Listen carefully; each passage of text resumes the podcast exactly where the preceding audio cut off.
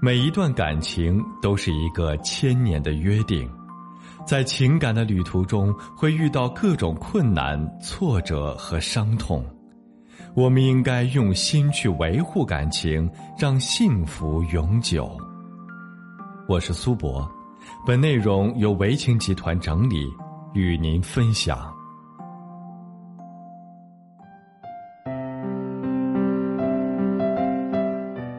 现在的社会对女性的要求是很苛刻的，既希望你赚钱养家，又希望你顾家带娃，还希望你貌美如花。因此，在这种情形下，全职太太一点都不好当。自古以来，传统家庭讲究男主外，女主内，男人在外工作赚钱，女人在内操持家务，抚养儿女，这样男人在外才能无后顾之忧。才能不用担心子女的成长，这其实就是一种分工。一个家庭就是一个小团队，团队合作需要懂得分工，才能成就一加一大于二的效果。很多顾家明事理的男人把财政权交给妻子，这是分工的一种需要。妻子勤俭持家，家庭就会稳定，家业也会兴盛发达。女人作为全职太太，每天投入的精力其实不比职场女性少。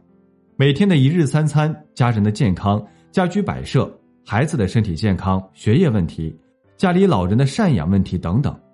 除此之外，还要忍受枯燥无聊、每天菜市场、孩子学校、加三点一线的乏味生活。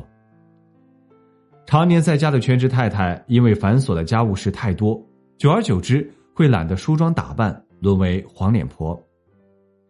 长期不就业和不在外交往，还会冒着跟社会脱节、跟不上潮流的风险。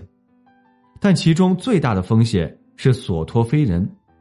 嫁给了一个没有责任感又花心的男人。女人一旦做了全职太太，意味着家庭收入、生活开销都要依赖男人。万一真的不幸遭遇男人出轨、始乱终弃，就会沦为现代弃妇，欲哭无泪。男人手握经济大权，作为全职太太的妻子就会非常的被动，没能力约束男人，在离婚大战中也会因为缺乏自信，不能让自己的合法权益最大化，甚至在很多情形下，因为自己没有独立能力，容易遭受非议。任何时候，女人最大的依赖只能是自身的独立自强。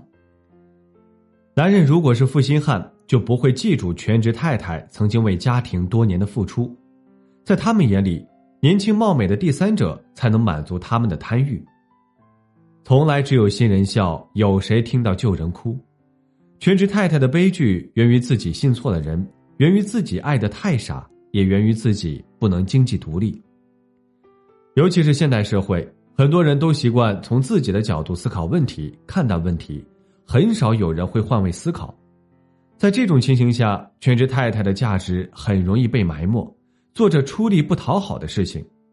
很多的时候还会遭到老公埋怨，指责全职太太不能给自己的事业和家庭带来帮助。夫妻之间的地位平等和关系平衡很重要，因为地位平等就意味着相互尊重，关系平衡就意味着和睦相处。即便老公有很好的收入，老公不断的承诺爱你，但自己也要想方设法找一份工作，哪怕只是兼职。不在乎赚钱多少，他至少能让自己保持独立自强的勇气和信心，不让自己完全依赖于老公和家庭。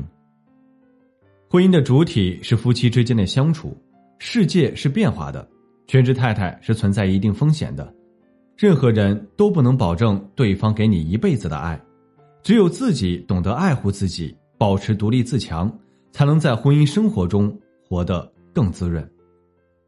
好了，今天的分享就到这里。如果您还有其他婚姻情感方面的问题需要咨询，都可以在简介中查询添加我，我都会耐心为您解答。